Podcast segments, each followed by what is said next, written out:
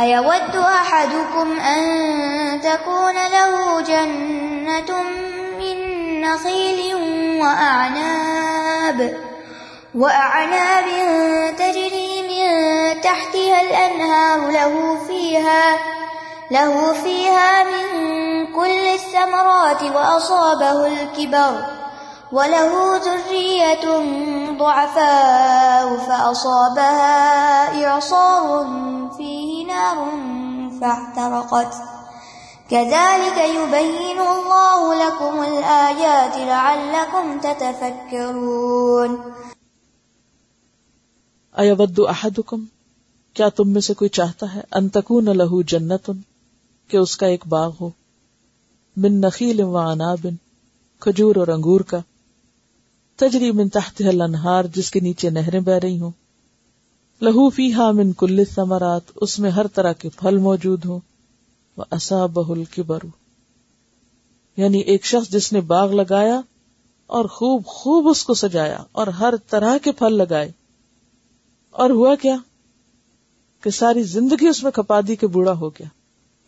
اور اتنا کام کیا کہ شادی بھی اور بچے بھی تاخیر سے۔ چھوٹے ہیں بچے، کچھ کرنے کے قابل نہیں۔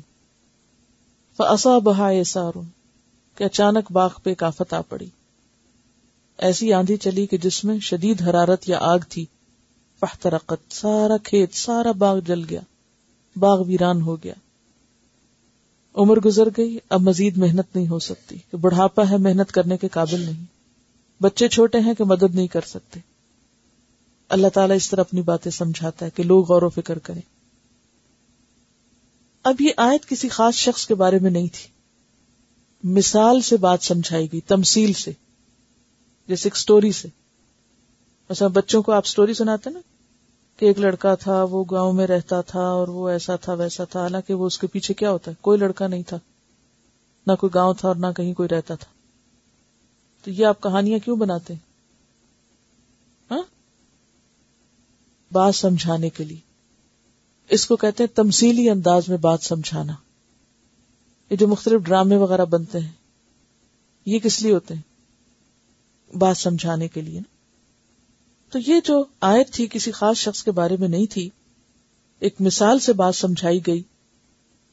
اور حضرت عمر کے بارے میں آتا ہے کہ حضرت عمر نے ایک بار صحابہ سے اس آیت کا مطلب پوچھا۔ تم جانتے اس آیت کا مطلب کیا؟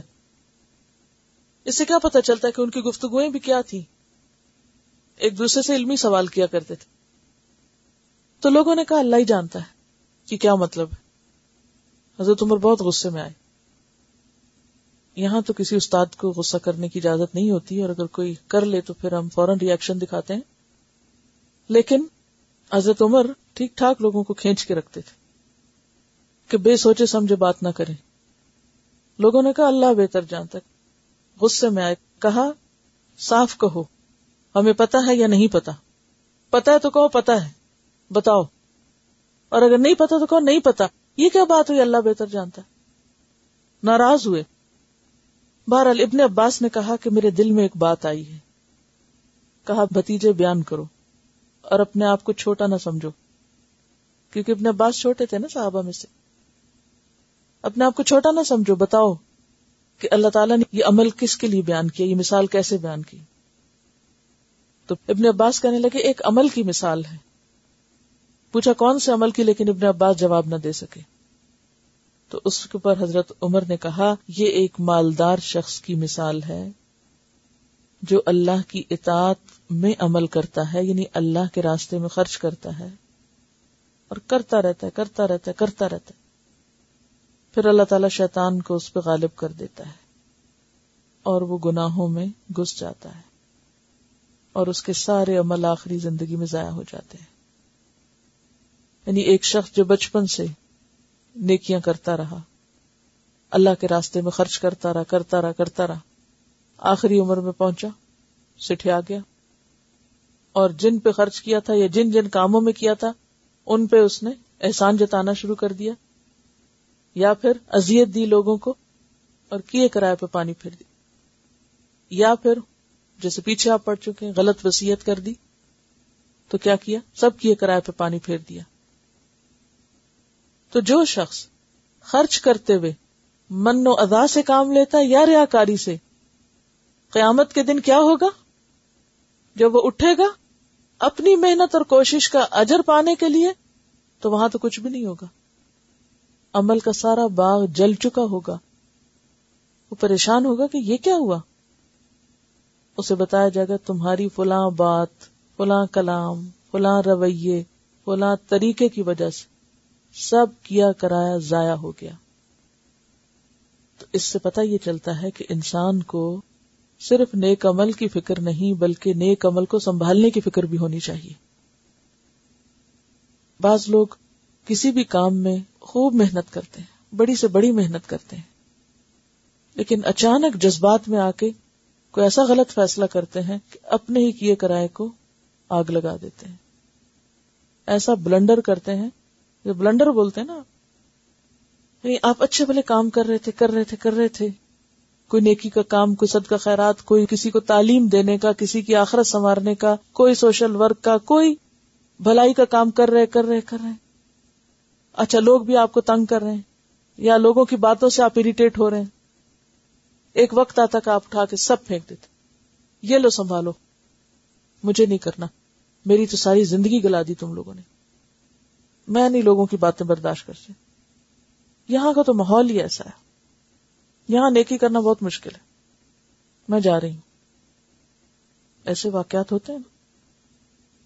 تھوڑی سی جذباتیت، تھوڑا سا حالات کی تنگی، تھوڑے سا لوگوں کا پریشان کن رویہ۔ اگر انسان کو اس کے مقصد سے پھیر دے، تو کس کھڈ میں جا کے گرے گا؟ سوچیں ذرا۔ عام طور پر ہم صرف اس کو کافی سمجھ لیتے ہیں کہ ہم نے بہت نیکیاں کر لی ہیں اور یہ بھول جاتے ہیں کہ ان کو سنبھالنا بھی ہے، سمیٹنا بھی ہے۔ اگر کوئی شخص فصل لگائے لگائے لگائے، محنت کرے کرے کرے جب کاٹنے کا وقت آئے تو غصے ہو کے نکل جائے۔ آپ کو یاد ہوگا کہ حضرت یونس علیہ السلام قوم کو سمجھاتے رہے سمجھاتے رہے سمجھاتے رہے اور ایک وقت میں آ کر تھوڑا سا جذبات میں آئے اور چھوڑ کے چلے گئے کب الز وقت، اللہ کے حکم آنے سے پہلے۔ کیا ہوا؟ سمندر میں پھینکے گئے۔ مچھلی نے نکل لیا۔ تو یہ معمولی بات نہیں ہے۔ اس سے کیا سبق ملتا ہے؟ اس ساری تصویر سے کیا چیز آپ نے سیکھی؟ کوئی ایک بات بتائیں کہ کیا سبق ملتا ہے؟ کیا کرنا چاہیے ہمیں؟ ہمیں کیسا ہونا چاہیے؟ کس چیز کی ضرورت ہے؟ اس میں اگر دیکھا جائے تو سارے ہول لیسن میں سے جو اہم ترین چیز ہے نا ثابت قدمی ہے نیکی پر۔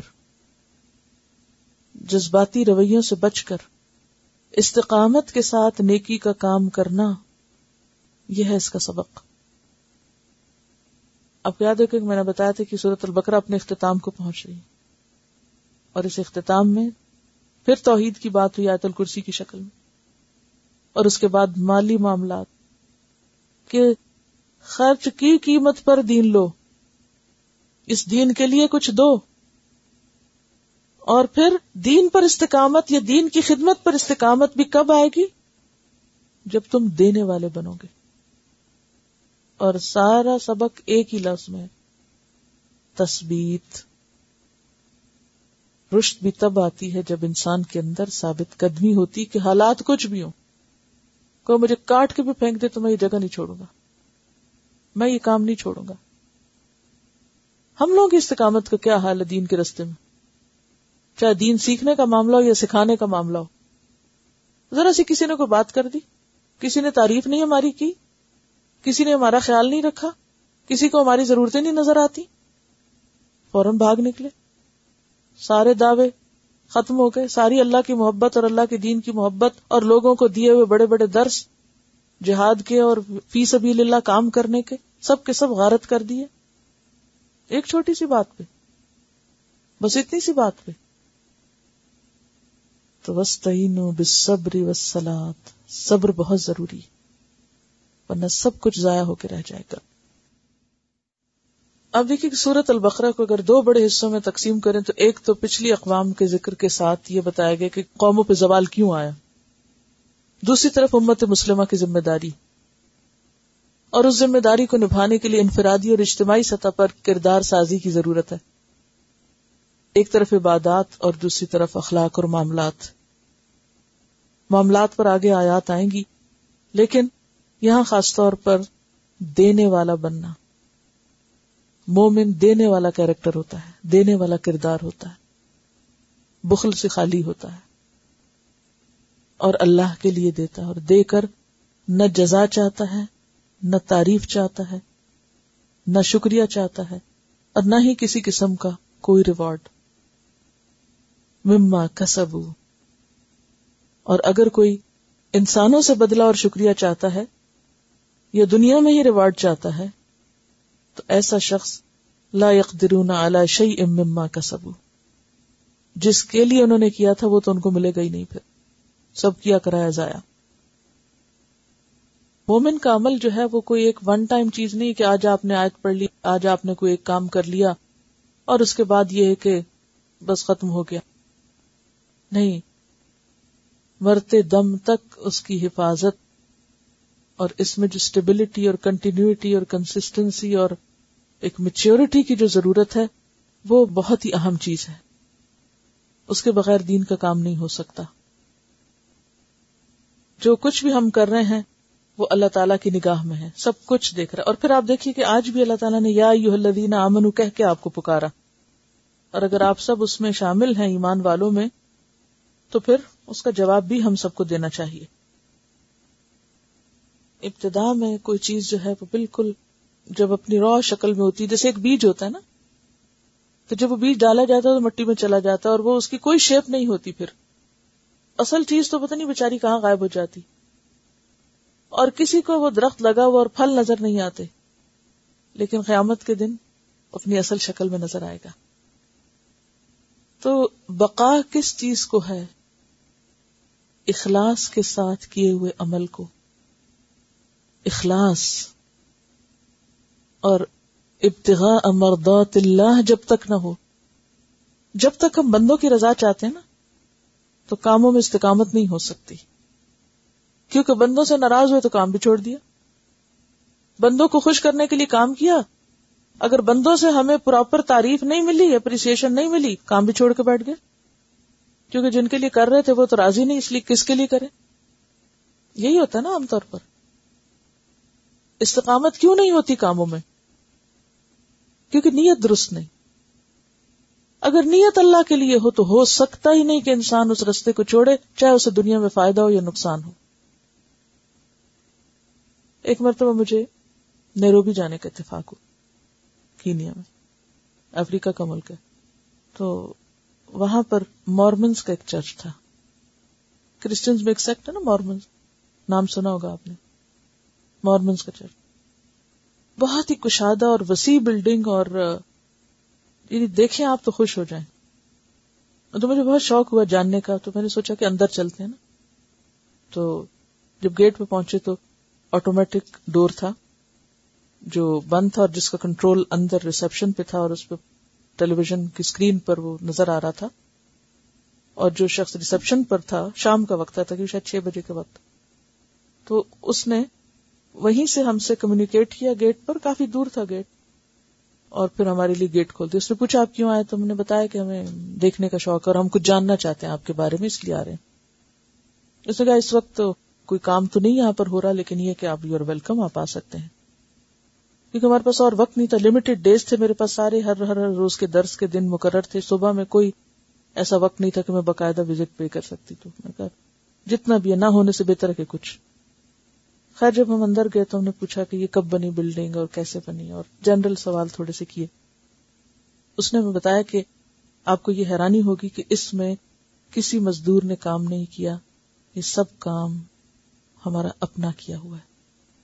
ہمارے اپنے ہی آرکیٹیکٹ نے ڈیزائن کیا، اپنے ہی انجینئر نے کھڑے ہو کے بنوایا۔ ہر شخص اپنی جاب کے بعد جو اس کے پاس خالی وقت ہوتا تھا پلان کر کے مخصوص وقت اس نے استعمال کیا۔ خود پیسے کٹھے کیے اور خود ہی لیبر فراہم کی اور خود ہی اس کو بلڈ کیا اور خود ہی مینٹین کر رہے ہیں۔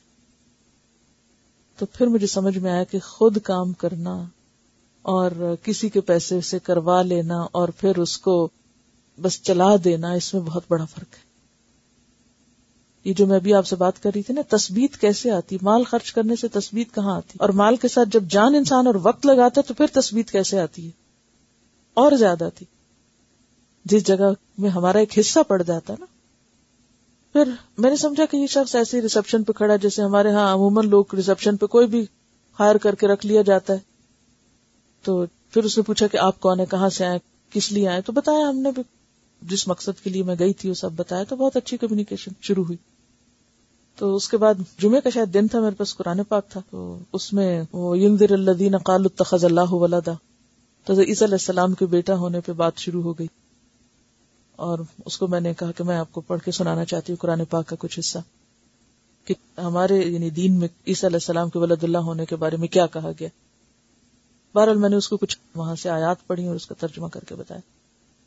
اس نے فوراً اپنی بائبل نکالی، جو کہ کافی بڑی سی تھی کتاب کی شکل، جیسے ہمارے بڑے سائز کا قرآن پاک ہوتا نا، اس سائز کی کتاب تھی۔ اور اس نے جب کھولا، آپ یقین کریں کہ شاید ہی کوئی صفحہ ایسا ہو کہ جو ہائی لائٹ نہ کیا وہ پتہ نہیں، اس نے مجھے اب یاد نہیں کہ میں غلط بیانی کروں کہ اس نے بتایا میں نے دس دفعہ اس کو پڑھا یا کتنی دفعہ پڑھا، بہرحال کافی دفعہ اس کو پڑھ چکا تھا۔ Serving on reception in the afternoon کسی کی بھی کوئری کا جواب دینا ہو، کسی کے بھی آنے والے کو تبلیغ کرنا ہو یا کچھ، چاہے وہ ایک ریسپشن پہ کھڑا ہے، لیکن تب بھی وہ سمجھتا ہے کہ اس کا فرض ہے کہ وہ کسی کو کچھ بتائے۔ جب میں نے بات کی تو اس نے کہا اچھا یہ تو کچھ باتیں ہیں، بائبل کی اور قرآن کی کامن ہے اچھا اس نے فوراً فوراً ریفرنس نکالے۔ اچھا یہ دیکھے یہ دیکھیے کہ یہ کیا لکھا۔ اس نے پڑھ کے مجھے سنانا شروع کر دی کہ یہاں یہ لکھا، یہاں یہ لکھا۔ پھر اس نے کہا، آپ کہاں سے? میں نے کہا، پاکستان سے. تو میں نے کہا کہ پاکستان میں بھی آپ کو کوئی چرچ ہے۔ تو اس نے کہا ہاں ہمارا لاہور میں شاید کوئی جگہ اس نے بتائی۔ تو میں نے کہا، اس کو کوئی ایڈریس ہے آپ کے پاس؟ اس نے فوراً اپنی ہی اسی بائبل کا پچھلا حصہ نکالا جس میں پوری دنیا میں جہاں جہاں ان کے چرچز سے سب کی لسٹ تھی۔ سب کے ایڈریس موجود تھے۔ ایک سیکنڈ میں اس نے مجھے نکال کے لاہور کا ایڈریس نکال کے تو مجھے دے دیا کہ یہ ایڈریس ہے آپ کے پاکستان میں۔ کتنا ویل آرگنائزڈ ایک شخص جو شام کے وقت کھڑا ہے اس بات کے لیے تیار ہے۔ کوئی بھی آئے، وہ اس کو پوری طرح اپنی کتاب کے بارے میں بتا سکتا ہے، سکھا سکتا ہے۔ پوری اپنی بلڈنگ اور اپنے ادارے اور اپنے ساری چیزوں کی ہسٹری بتا سکتا ہے۔ جو کچھ وہاں ہوتا ہے، اس کے بارے میں بتا سکتا ہے۔ اس وقت آپ کسی بھی اسلامک سینٹر میں چلے جائیں۔ ریسپشن پر جو آپ کو ملے گا، آپ اس سے پوچھیں۔ کوئی نان مسلم آ جائے، وہ پوچھے کہ بھی میں مسلمان ہونا چاہتا ہوں، کچھ تمہیں بتا وہ کہے کہ جی آپ فلانے وقت میں آ جائیں، پھر اس وقت ہمارے مولوی صاحب آئے ہوں گے، پھر آپ ان سے پوچھ لیں، پھر وہ بےچارا دوبارہ آتا ہے یا نہیں آتا، پھر مولوی صاحب آتے ہیں، پھر وہ ابھی تو ان کو صحیح انگلش نہیں آتی، پھر وہ صحیح طرح کمیونیکیٹ نہیں کر سکتے، پھر وہ کوئی بتانے والا نہیں ہے۔ اچھا پھر بہتر ہے آپ وہاں چلے جائیں، وہ وہاں سے لڑکتا کہیں اور جا رہا ہے، وہاں کوئی اور ہتھے لگ رہا ہے، کوئی کہہ رہا ہے، اختلافی مسلوں میں تم ہاتھ یہاں نہ باندھنا، وہاں باندھنا، تم اس مسجد بالکل نہ جانا، وہ تمہیں گمراہ کر دیں گے۔ اس قسم کی باتیں نئے آنے والوں کے ساتھ آپ خود سوچئے۔ اور پھر وہ دروازہ کھولتا ہے تو اندر جو صفائی کی حالت ہے اور جو ٹوائلٹ میں جاتا ہے تو وہاں جو حالت ہے اور دیواروں پر جو ہے اس کی جو حالت ہے۔ چھت کو دیکھو تو اس کی جو حالت ہے۔ ہم تو یہ نقشہ پیش کر رہے ہیں۔ اور دن کا اکثر حصہ تو بڑے بڑے ہمارے سینٹر لاکڈ ہیں، بند پڑے کوئی ایکٹیویٹی نہیں ہے۔ مجھے خود ایک ایسے چرچ میں جانے کا واشنگٹن میں اتفاق ہوا۔ بہت ہی خوبصورت چرچ تھا، پہاڑی کے اوپر۔ تو ہم جب گزرتے وہاں سے تو نظر آتا، تو میں نے کہا کہ جا کے دیکھیں۔ تو جب ہم اندر گئے، تو کچھ ینگ لوگ وہاں پر موجود تھے ریسپشن پر۔ جب ہم انٹر ہوئے، کچھ کچھ لوگ سرو کرنے کے لیے بیٹھے ہوتے ہیں۔ تو ہم نے جا کے کہا کہ ہمیں کچھ جاننا ہے، معلوم کرنا ہے آپ کے بارے میں۔ تو خیر، انہوں نے فوراً ہمیں حوالے کیا ایک ینگ لڑکی کے۔ جس سے بعد میں گفتگو میں پتا چلا کہ وہ اپنی اسٹڈیز کے دوران یا اسٹڈیز کے بعد اس نے ایک سال یا کچھ عرصہ والنٹریلی وقف کیا ہوا ہے۔ کس کام کے لیے؟ یہاں آ کر صرف آنے والے وزٹرس کو ٹور دینے کے لیے اور ان کے ساتھ بات کرنے کے لیے۔ خیر، ہمیں اس نے جا کے سوفے پہ بٹھایا، گفتگو کرنے لگی اور اس نے بھی اپنی فوراً بائبل نکالی۔ اور اس کی بائبل میں بھی اسی طرح ہائی لائٹ کی ہوئی تھی بہت سی جگہ ہم جہاں سے بات کرتے وہ فوراً نکالتی اور نکال کے آیت دکھاتی۔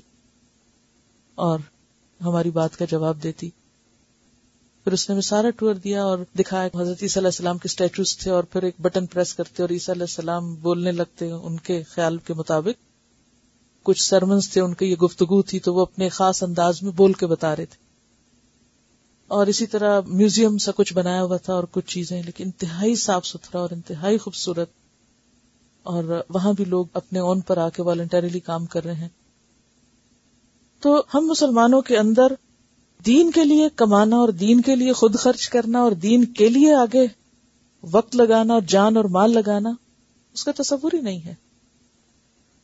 نتیجہ کیا ہے؟ پھر ہم یوں ہی ادھر ادھر لڑکتے پھر رہے ہیں۔ آپ نے فرمایا ہر ایک پہ صدقہ لازم ہے۔ لوگوں نے کہا اگر کوئی نہ کر سکے تو آپ نے فرمایا اپنے ہاتھ سے کام کرے اور خود بھی استعمال کرے اور دوسرے کو بھی دے۔ بیک سیل کے کانسیپٹ کیا ہے؟ یہی تو ہے۔ کوئی کام نہیں۔ چھوٹا موٹا خود جو کھاتے نا، اسی کو اور تھوڑا بیک کر لو، جا کے سیل کرو اور اس پیسے کو ڈال دو۔ توحفہ دیا، دل جیتا، تبلیغ کی۔ یعنی کس طرح ریسورسز کو استعمال کیا جا سکتا ہے اگر تھوڑا سا بھی دل کھلا ہو کہ ہاں ہم ایک بڑے مقصد کے لیے اور یہ جو دوسرا پارا شروع ہوا تھا، امت وسط کو اپنا کردار ادا کرنے کے لیے یہ سب کچھ کرنا ہے۔ لیکن چونکہ ہم اپنا مشن بھول گئے، اپنا کام بھول گئے لہذا اس کے لیے ساری مینجمنٹ بھول گئے، اپنے وقت کی بھی اور صلاحیتوں کی بھی اور مال کی بھی۔ سب سے گئے۔ تو ہم سب کو شعوری طور پر ان چیزوں کے بارے میں سوچنا ہے تاکہ ہم وہ اجر جو فی سبیل اللہ اللہ کے دین کے لیے خرچ کرنے کا ہے، اس کو پا سکیں۔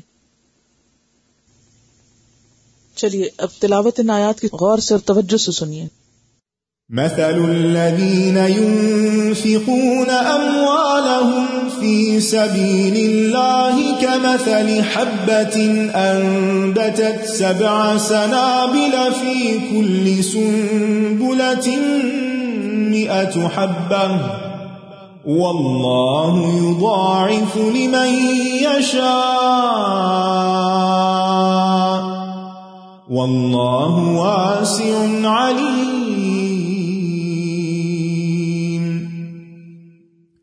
الذين ينفقون أموالهم في سبيل الله ثم لا يتبعون ما أنفقوا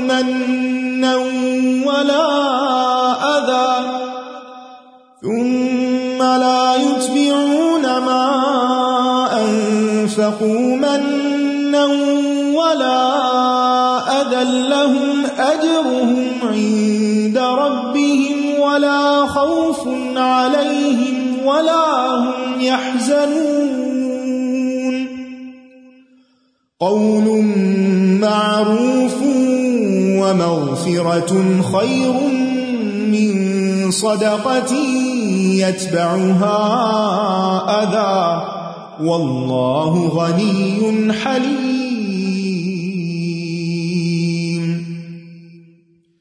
يا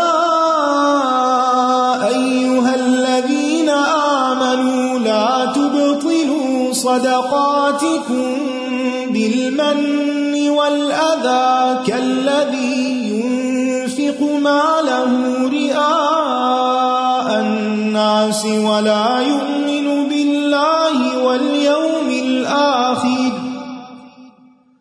فمثله كمثل صفوان عليه تراب فأصابه وابل فتركه صلدا لا يقدرون على شيء مما كسبوا والله لا يهدي القوم الكافرين.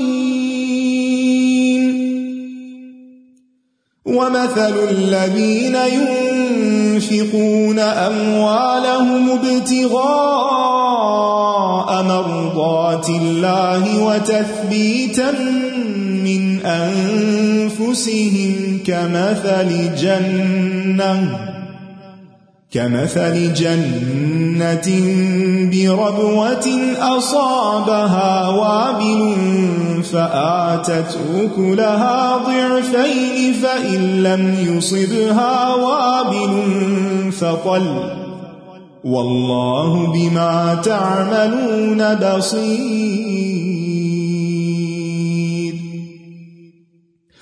أيود أحدكم أن تكون له جنة من نخيل وأعناب تجري من تحتها الأنهار له فيها له فيها من الثمرات وأصابه الكبر وله ذرية ضعفاء فأصابها فأصابها إعصار فيه نار فاحترقت كذلك يبين الله لكم الآيات لعلكم تتفكرون. واخر دعوانا ان الحمد لله رب العالمين. سبحانك اللهم وبحمدك اشهد ان لا اله الا انت استغفرك واتوب اليك السلام علیکم و رحمۃ اللہ وبرکاتہ